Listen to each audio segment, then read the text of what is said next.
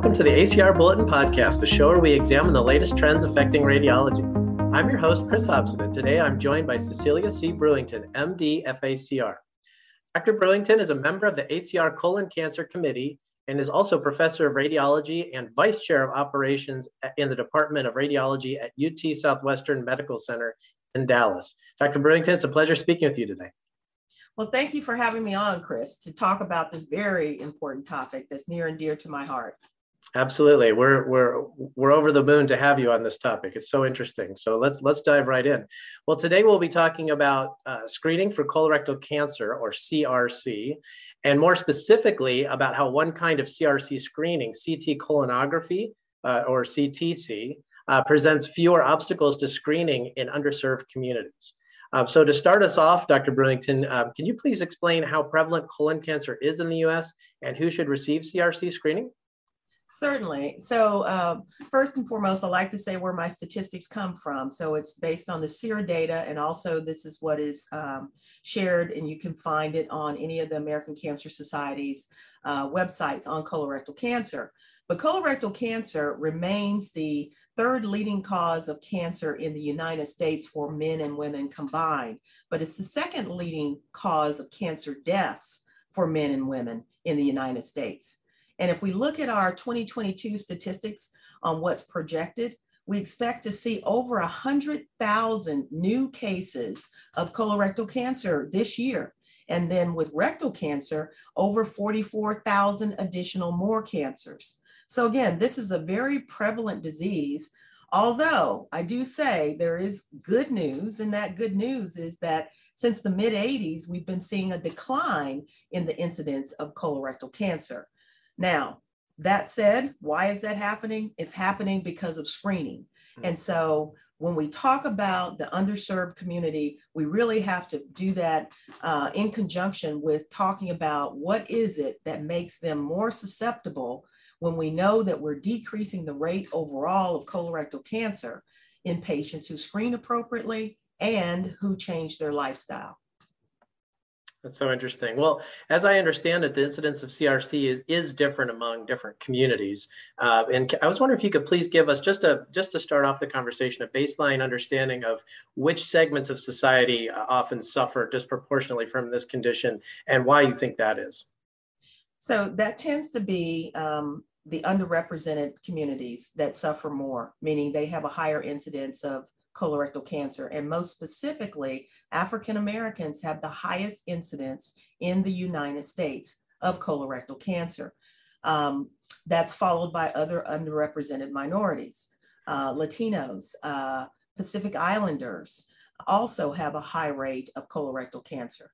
So, again, if we look at what we know, which is that we've been decreasing since about the mid 80s, and that's thought to be due to increase in screening and also changing our lifestyles, meaning changing our risk factors.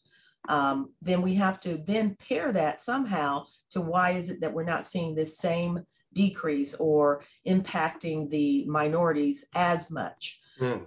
Um, and so when we talk, let's talk about lifestyle for a second. What can we do to uh, in our life uh, to change our risk factors or to lower our risk factors for colorectal cancer?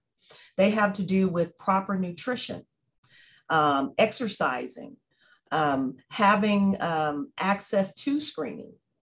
And so when we talk about the underrepresented community, what do we know? We know that, and let's let's define this also. So it's not only racial and ethnicity that make an underserved community medically, but underserved communities are also driven by socioeconomic factors, right?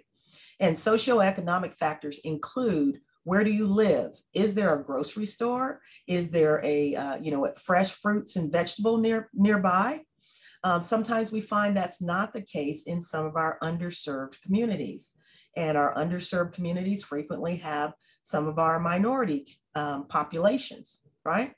Um, so if we want you to eat better and to exercise you also have to have walking paths and an opportunity to exercise and if we want you to screen, you have to have opportunity to screen. You have to have access.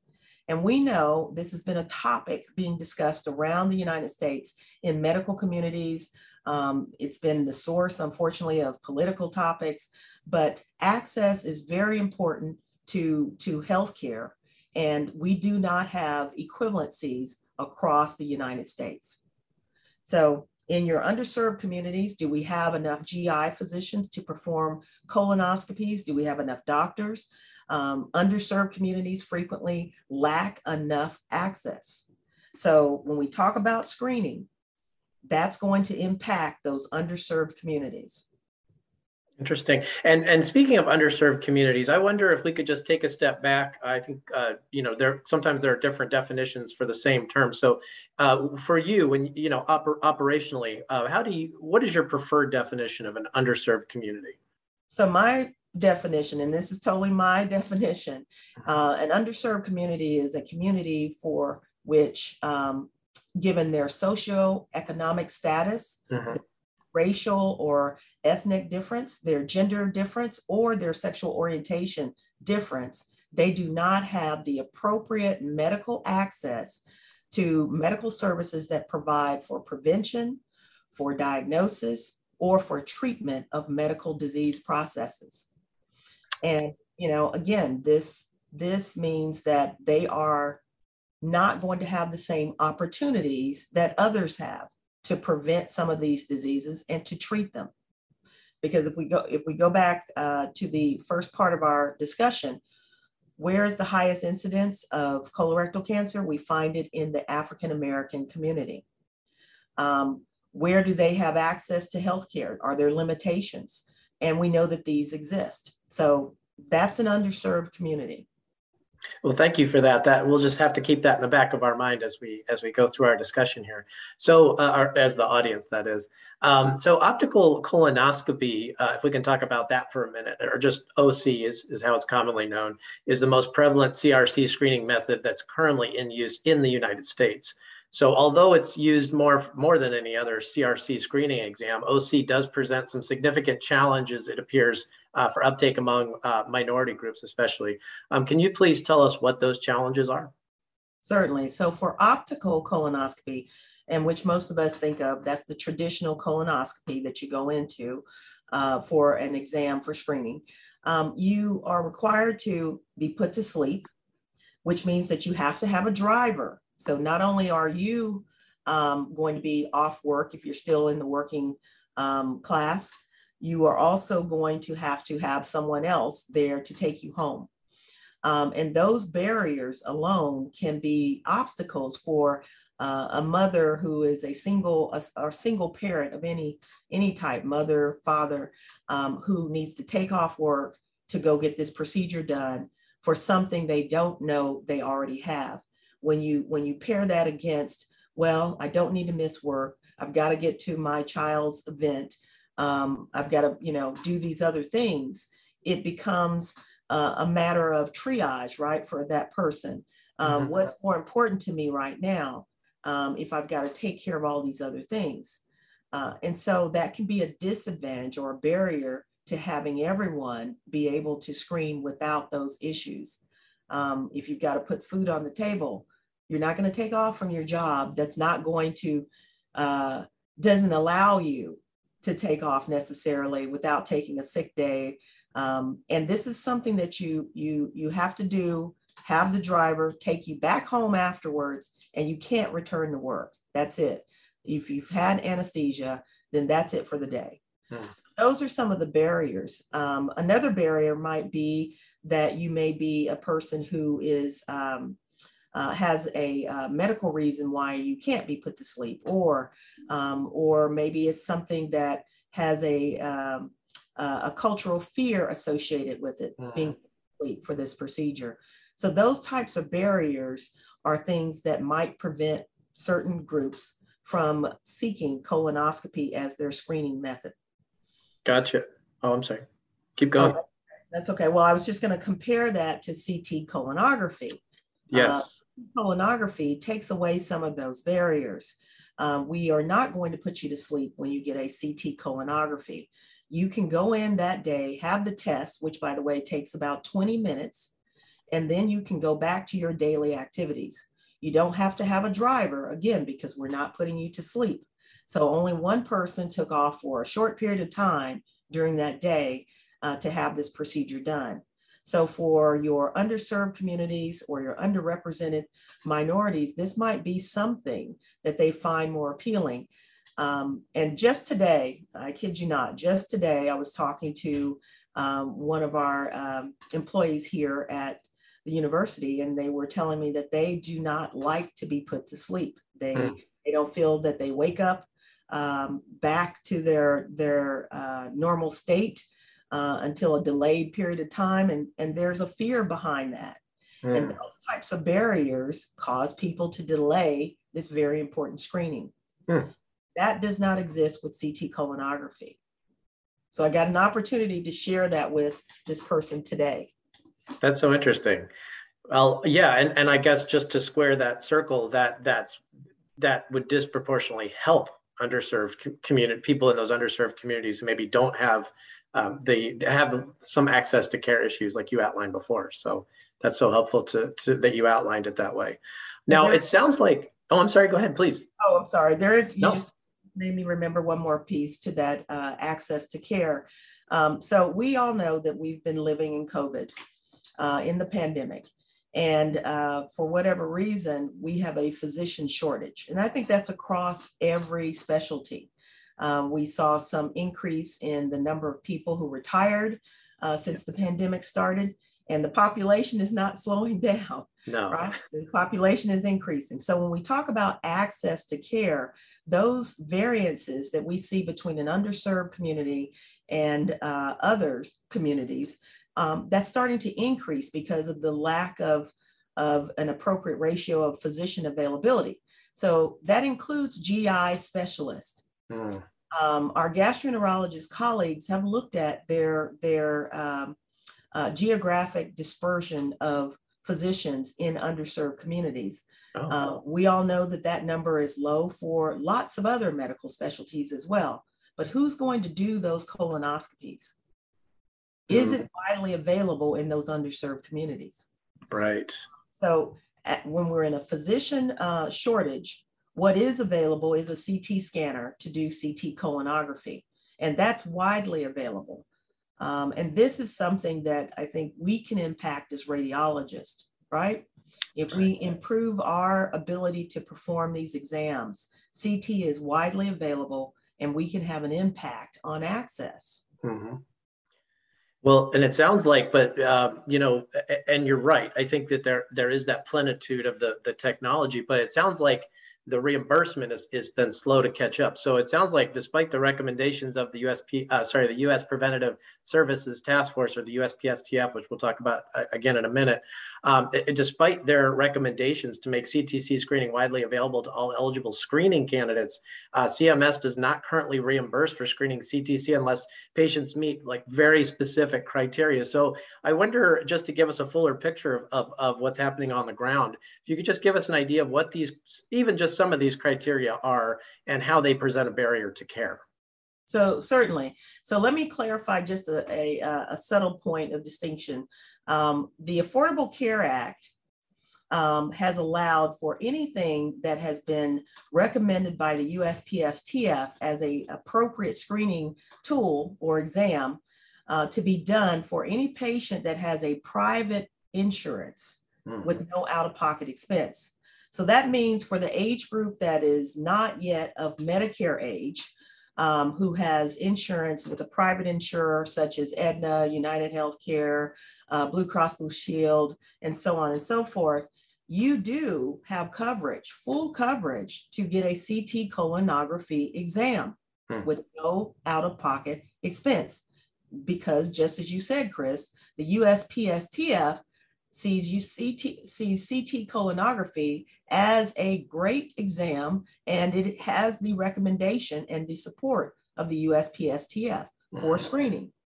Now, when it comes to Medicare patients, the Medicare uh, CMS does not have to follow the guidelines of USPSTF. They look at them, but they have no requirement to follow them.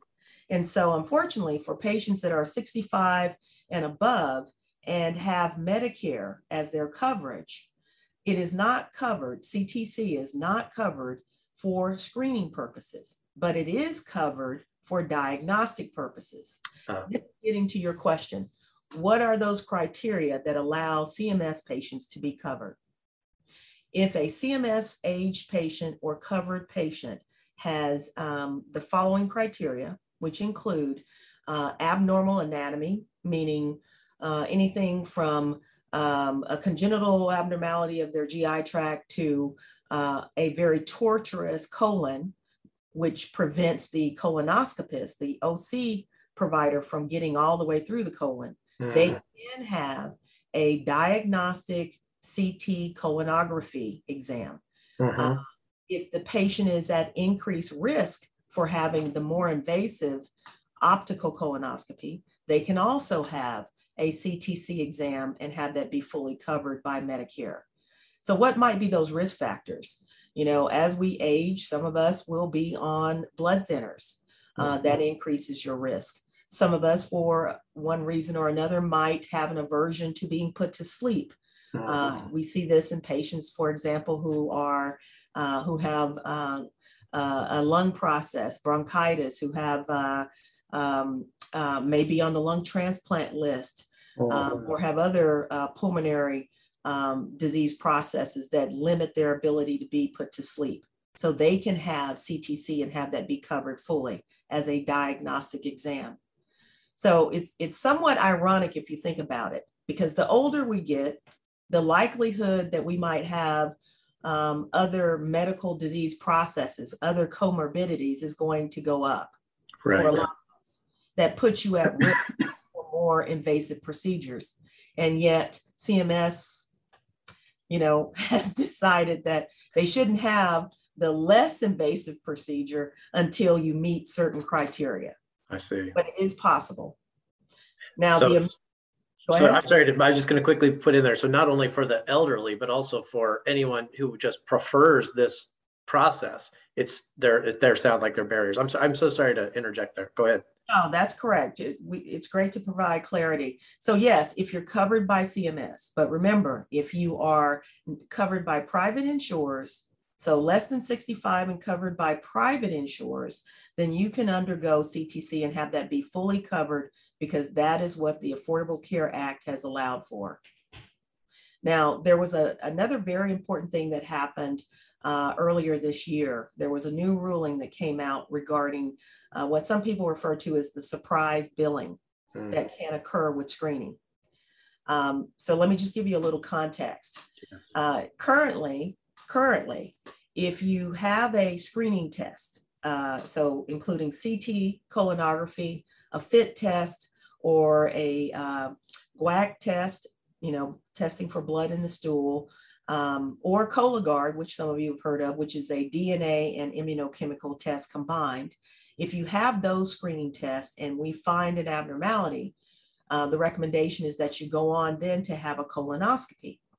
Well, uh, currently, the insurers can bill you for that colonoscopy as a diagnostic procedure. It's not considered to be something without out of pocket expense for that patient. But the new ruling, which will go into effect in May of 2022, does not allow for that. The USPSTF came back, reviewed that practice, and decided that if you have an abnormal test for screening that is not a colonoscopy, but then requires you to have a follow-up colonoscopy to look further, that that is a continuum, that is a continual oh, process. Okay. And so therefore, they the patient should not be billed additionally. And so that's a great, great thing that happened because um, that was another barrier to screening with other options. And we need those other options, right? We need CTC to be out there because, again, we are a diverse population in the United States, and we all know we like choices, right? Right. And so when it comes to colorectal cancer screening, we want patients to have options that will suit their lifestyle, their access to care, so that they can get that very important screening exam. So we want to take away all those barriers and give patients a choice and CTC is on that menu of choices. Interesting. Well, we've we've talked so much, of, and it does and it does sound like a wonderful alternative. And I really hope that we get more uptake as we go along here, especially with the USPSTF guidelines shift. But are there any downsides to, to taking the CTC approach when it comes to CRC screening at all? All right. So thank you for asking that question, Chris. I think it's important that we be very transparent. Um, now, with optical colonoscopy and with CT colonography, you still have to take that prep. All right. So for those of you who don't know, again, we do need to cleanse the bowel. So the day before the exam, uh, you're put on a uh, clear liquid diet and you have to take some sort of bowel cleansing um, agent. You have to drink it and uh, that cleans your colon and allows for us to have a good quality exam. So that does not go away with CT colonography. It's, it's very similar to the prep that you have to take for optical colonoscopy for, for uh, OC, for optical colonoscopy. Um, so both of those exams require the prep. Um, another downside, um, um I do have to try and think of this, um, uh, complication wise, our complication risks are extremely low. They're less than, than 1%. Um, and in fact, I've been doing CT colonography for a couple of decades, I have to say, and I've not ever seen a, a, a bowel perforation. Um, we list it because we are insufflating the colon with CO2 or room air. But, um, you know, between myself and my colleagues, um, none of us can recount a time that we've ever had a perforation. Uh, that is a risk of optical colonoscopy, but it is also a low risk. It's less than 3% for that, but less than 1% for CT colonography. Um, other downsides, um, well, let's talk about CMS. You might, you might say, why is it that CMS has not just categorically approved for all of Medicare age patients? Um, one of the reasons that they cited for us was they were concerned about the radiation dose. Yeah. Um, but radiation dose uh, for CTC is not a huge concern. Uh, the amount of radiation that we use uh, as we do with, with everything we do in radiology. We use the lowest amount possible, right? Um, and with CT colonography, that dose is lower than what we use for a barium enema. Mm. Uh, for those of you out there who still remember the barium enema, it's still available. Um, and we use fluoroscopy for it, but it is of a higher dose than what we use for CT colonography. So that also is not a concern. Um, let's see, other things that they listed, uh, they listed, um, we don't have a randomized uh, clinical trial that proves the efficacy. Um, but I will tell you again, the USPSTF, uh, that organization, it is their task, their objective, their mission to put together a committee of physicians um, that are going to look at the statistics, look at the studies, look at the medical evidence out there to show what is valuable to populations. And they decided, critically looking at that data, that the sensitivities for CTC are, are very close to optical colonoscopy. It's in the 90th percentile. Um, and it's a great test for screening for colorectal cancer, and more importantly, for polyps, the precursor of developing a cancer. Well, that's heartening to know that. So I thank you for sharing that with the audience. And and I'm wondering, you've actually written just to just to kind of pivot slightly. You've written in the past about how the, the important role electronic health records can play in identifying potential colorectal screening candidates, and particularly in minority communities. So I was wondering if you could share share some of that knowledge with with the audience here about how that maybe is working or could potentially work. Absolutely. Um, you know, COVID uh, did if we have to find a silver lining in COVID, one of the things that we discovered is that um, there's technology out there to help us with a lot of things. And such is the case with the electronic medical record. Um, if we use the electronic medical record effectively, we could screen patients to determine which patients have higher risk factors for development of colorectal cancer um, and just for the record, that would include patients who have a first degree relative that might have had colorectal cancer at an early age, um, because we should all screen 10 years earlier mm-hmm. than that first degree relative for colorectal cancer. Um, the electronic medical record can also send out reminders in an automated fashion. And because most of those electronic medical records also have an associated phone app, which we know in this day and age, um, what down to age probably six, some people have a cell phone. And so, with that phone app being a reminder, it can help us keep people on track for doing those very important screenings. Um, the other thing that the electronic medical record can do for us, if used appropriately, is identify those of us who put off those screening exams or no show frequently for those exams. And how can that be married with another tool that I would recommend highly that we, we use or another um, um, uh, best practice? And that is to have a navigator involved in your screening process. So the electronic medical record can identify the percentage of patients who are not coming back in or who no show for their screening events. That list can be provided to a navigator and the navigator can focus on those patients or those screening candidates. The ones who are good about their screenings, there's no need to call them additionally by the navigator. So you can get the most effective use out of a navigator that can be more, more cost effective if you're trying to convince uh, the health system that you work in how to utilize navigators. So to summarize, the electronic medical record for reminders, for identifying patients who need to screen, and for identifying those patients who no show. Uh, and then last but not least, uh, most electronic medical records also have an intake uh, questionnaire that can be utilized in an automated fashion to help identify people who are at genetic risk for developing colorectal cancer. Uh, there is uh, a genetic predisposition for colorectal cancer in patients who have Lynch syndrome, um, which, without going into too many details, um, is a genetically um, um, um uh, increased risk because of, of, uh, of you know, a, a broken genetic uh, genome mm-hmm. that increases your risk for colorectal cancer. And I'm sure most of you are familiar with familial polyposis syndrome that also increases your risk for colorectal cancer. And so if you fill out the appropriate questions in your electronic medical record, it can flag for our geneticists those patients that we need to talk to about their increased risk which means they may need to screen earlier for colorectal cancer. And I like how that solution balances the technology with the human side, with the personal touch. So that's really interesting. I'm, I'm wondering, some, some people in the audience might think, okay, you know, hiring a crew of, of all new navigators to, to help with that human side, like you just so eloquently put together there, that might be expensive or that might be a workflow difference or something or something in between that. What it, but what do you what do you say to people that say, oh, I that'll disrupt things, that's too expensive?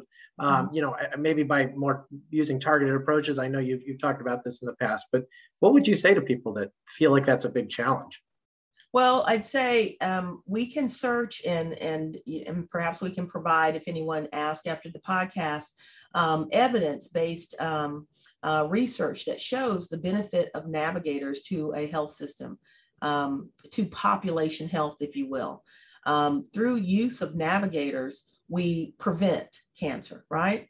If we prevent the cancer, then the downstream cost of a patient who develops a colorectal cancer um, is, uh, is nullified, if you will, if we can decrease that number to a health system, to a population group. group.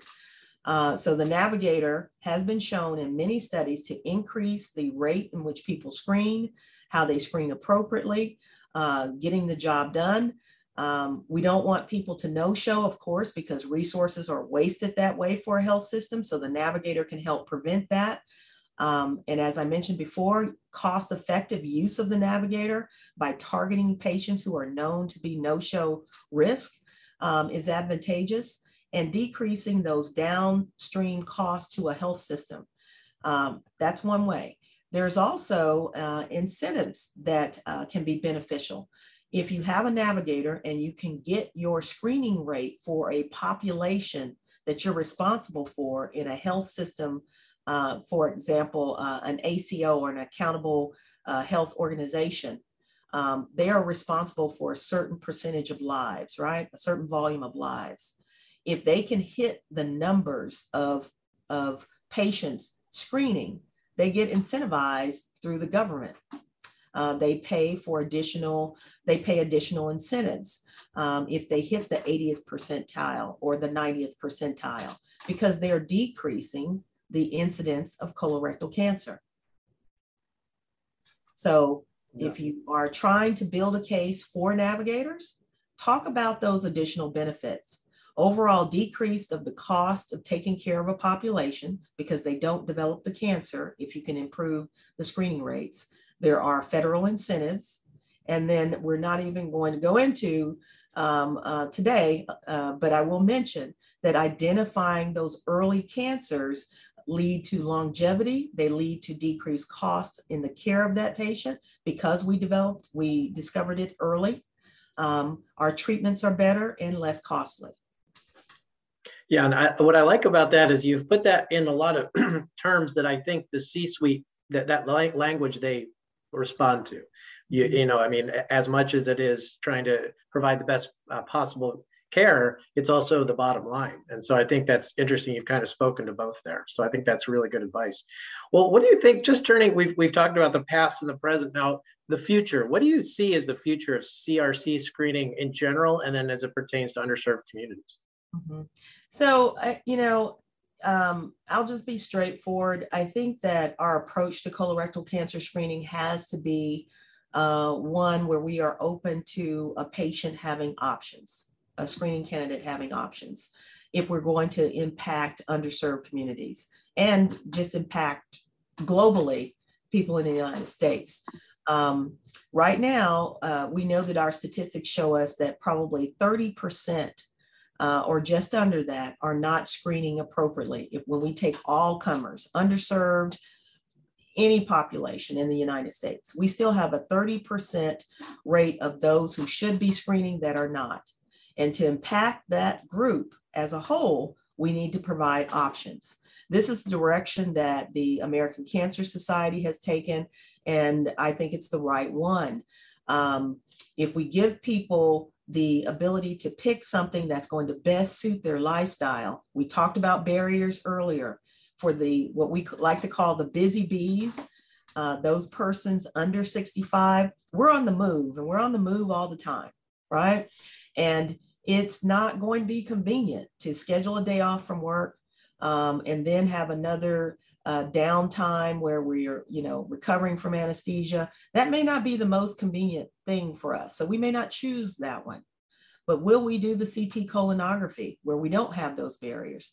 Will we do the stool test where we don't have those barriers? So we need to provide options for the future to make an impact on that percentage of patients that um, we need to affect that are still not screening.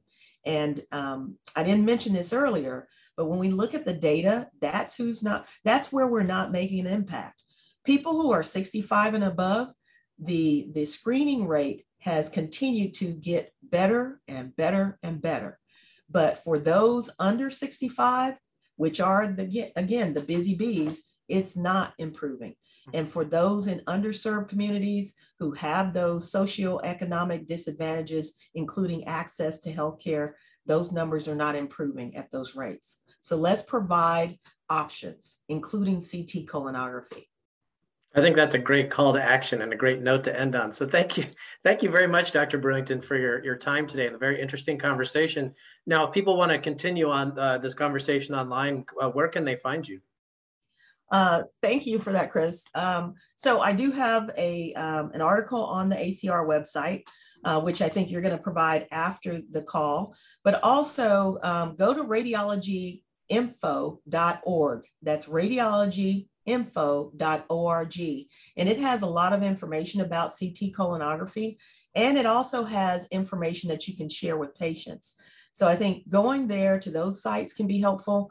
Um, also, there, again, if you Google, you'll find a wealth of information of articles out there, but the ACR has a plethora of, of speakers that have talked about this topic. Dr. Judy Yee, who is well known uh, as an expert in this field, has um, an article on that site.